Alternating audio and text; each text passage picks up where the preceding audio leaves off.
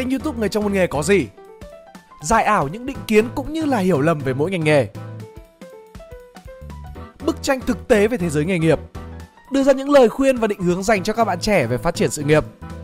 Người trong môn nghề. Muốn biết có gì thì bấm subscribe nhé Đây là bài viết 10.000 km đạp xe thay đổi cuộc đời của tác giả Long Trần. Còn mình là Khánh Linh, chúng ta cùng nhau bắt đầu bài viết này nhé.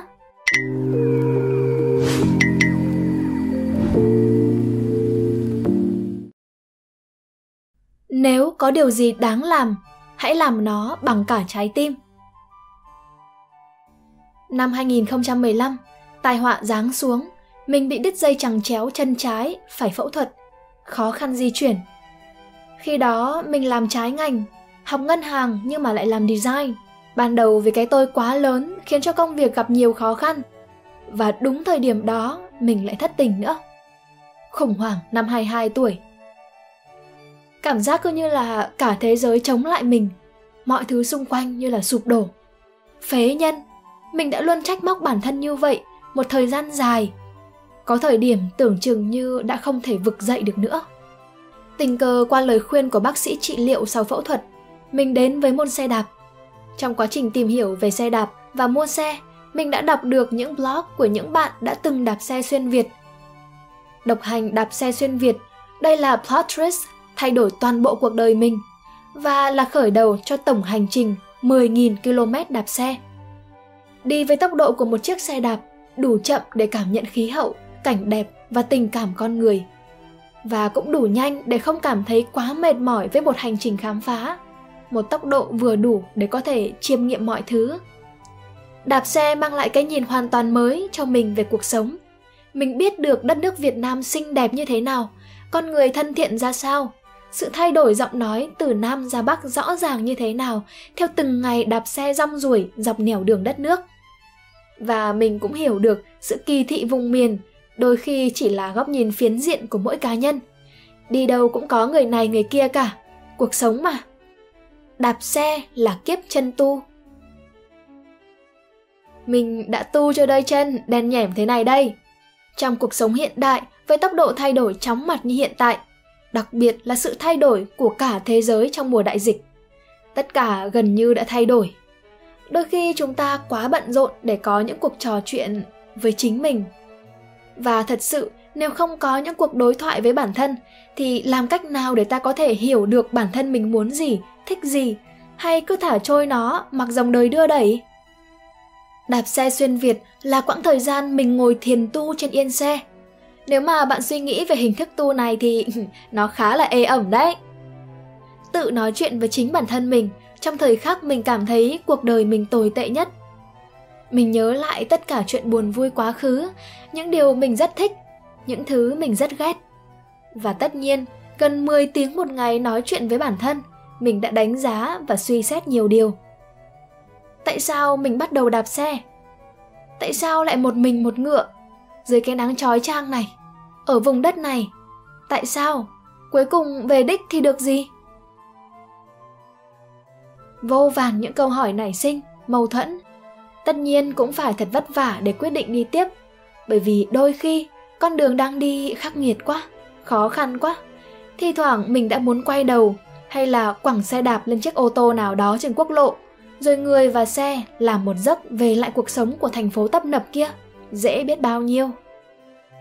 Xin mày, một lần trong đời đã dấn thân vào rồi thì hãy tận hưởng và kết thúc nó thật mỹ mãn. Ít ra hành trình này mày còn nhìn được đích đến, dù bò hay lết cũng sẽ đến. Cuộc sống mày sau này có nhiều thứ có cố gắng, nhưng nhiều thứ còn khó khăn hơn. Nhiều thứ còn không nhìn thấy được cả tương lai sẽ như thế nào. Mỗi chuyện đạp xe đi chơi đến Hà Nội còn không làm được thì cuộc sống ăn hại của mày cũng sẽ tiếp diễn như trước thôi.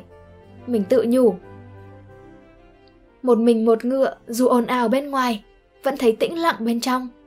Dù bên ngoài mệt nhoài, nhưng bên trong vẫn cổ động, cố gắng lên, rồi cũng sẽ đến nơi cần đến, chiêm ngưỡng được thứ mà một đời người chỉ có một lần trong đời.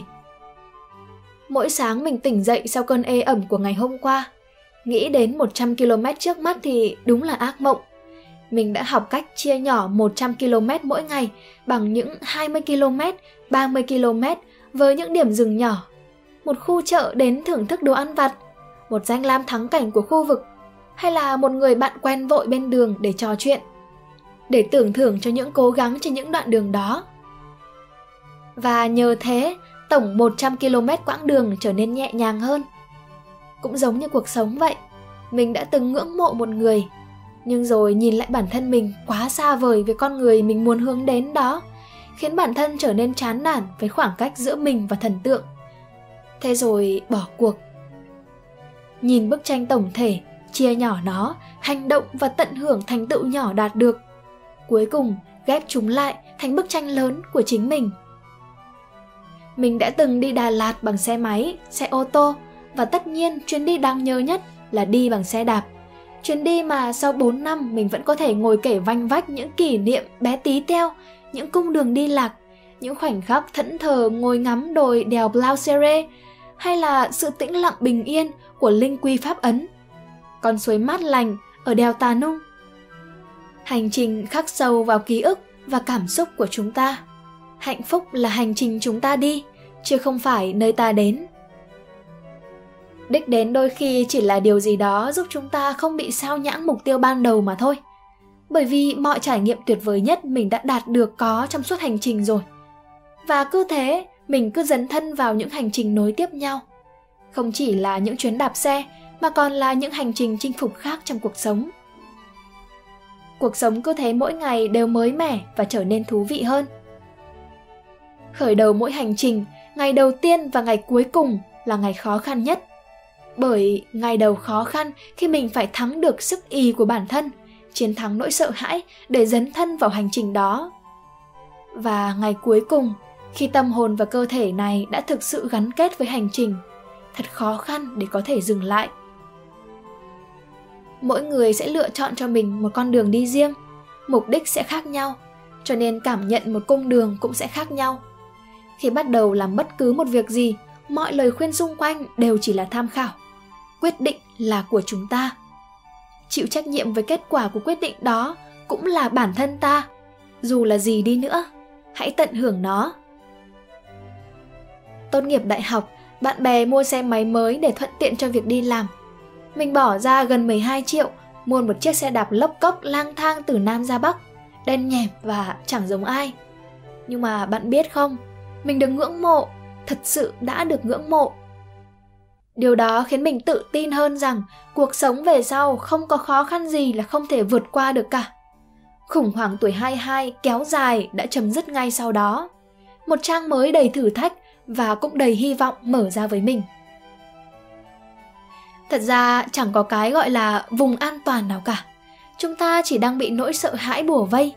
Chúng tạo thành một sợi dây chói buộc chặt giữ ta khỏi thử thách thú vị ngoài kia mà thôi mọi thứ thật sự không quá đáng sợ như chúng ta nghĩ dù ta có đứng yên trong vùng an toàn của chính mình, thì cũng sẽ có lúc thế giới thay đổi và tác động đến chính ta mà thôi vậy tại sao ta không chủ động bước ra nhảy múa với chính nó. Chúng ta sợ xa rời cuộc sống hiện tại, tiện nghi của mình với vô vàn câu hỏi. Rồi tắm ở đâu bây giờ? Nhỡ hỏng xe giữa đường thì làm sao? Vô vàn nỗi lo sợ và những câu hỏi trong không trung cứ bùa vây. Tất cả đó ghi mình lại, làm đôi chân ta chùn bước. Mình đã đi và gặp gỡ hỗ trợ 10 bạn cả nam lẫn nữ độc hành đạp xe xuyên Việt khác trong suốt hơn 4 năm qua. Nỗi sợ hãi trong ta luôn tồn tại. Đúng như vậy, chúng ta không thật sự vượt qua chúng, mà chúng ta biến chúng trở thành những người bạn, khiến ta trưởng thành và mạnh mẽ hơn. Mọi thứ đều được tối giản con người không cần nhiều đến thế hành trang càng nhẹ mình đi được càng nhanh đi được càng xa và khám phá được càng nhiều hơn nếu có điều gì đáng làm, hãy làm nó bằng cả trái tim. Chúng ta, mỗi người vẫn luôn có cho riêng mình một hành trình dài hơi nhất. Đó là hành trình sống trên cuộc đời này. Hãy chia nhỏ nó ra thành những hành trình nhỏ khác, tận hưởng sắc màu thú vị của chúng. Dù đôi khi có thể chúng ta đi lạc, nhưng kỳ thực, trên mặt đất vốn làm gì có đường. Người ta đi mãi thì thành đường thôi. Chẳng có thời điểm nào gọi là phù hợp nhất để thực hiện chuyến phiêu lưu cuộc đời cả. Hãy đi ngay khi ngọn lửa trong tim bạn rực sáng. Hãy đi ngay khi đôi chân bạn thấy sẵn sàng. lòng trần trụi. Hy vọng rằng các bạn sẽ thích video lần này. Đừng quên ấn like, share và ấn subscribe để ủng hộ chúng mình nhé. Và nếu các bạn cũng thích những nội dung như trên, hãy đăng nhập vào website của nhà nhện là spiderroom.com để tìm đọc thêm nhé. Và mình là Khánh Linh. Bye!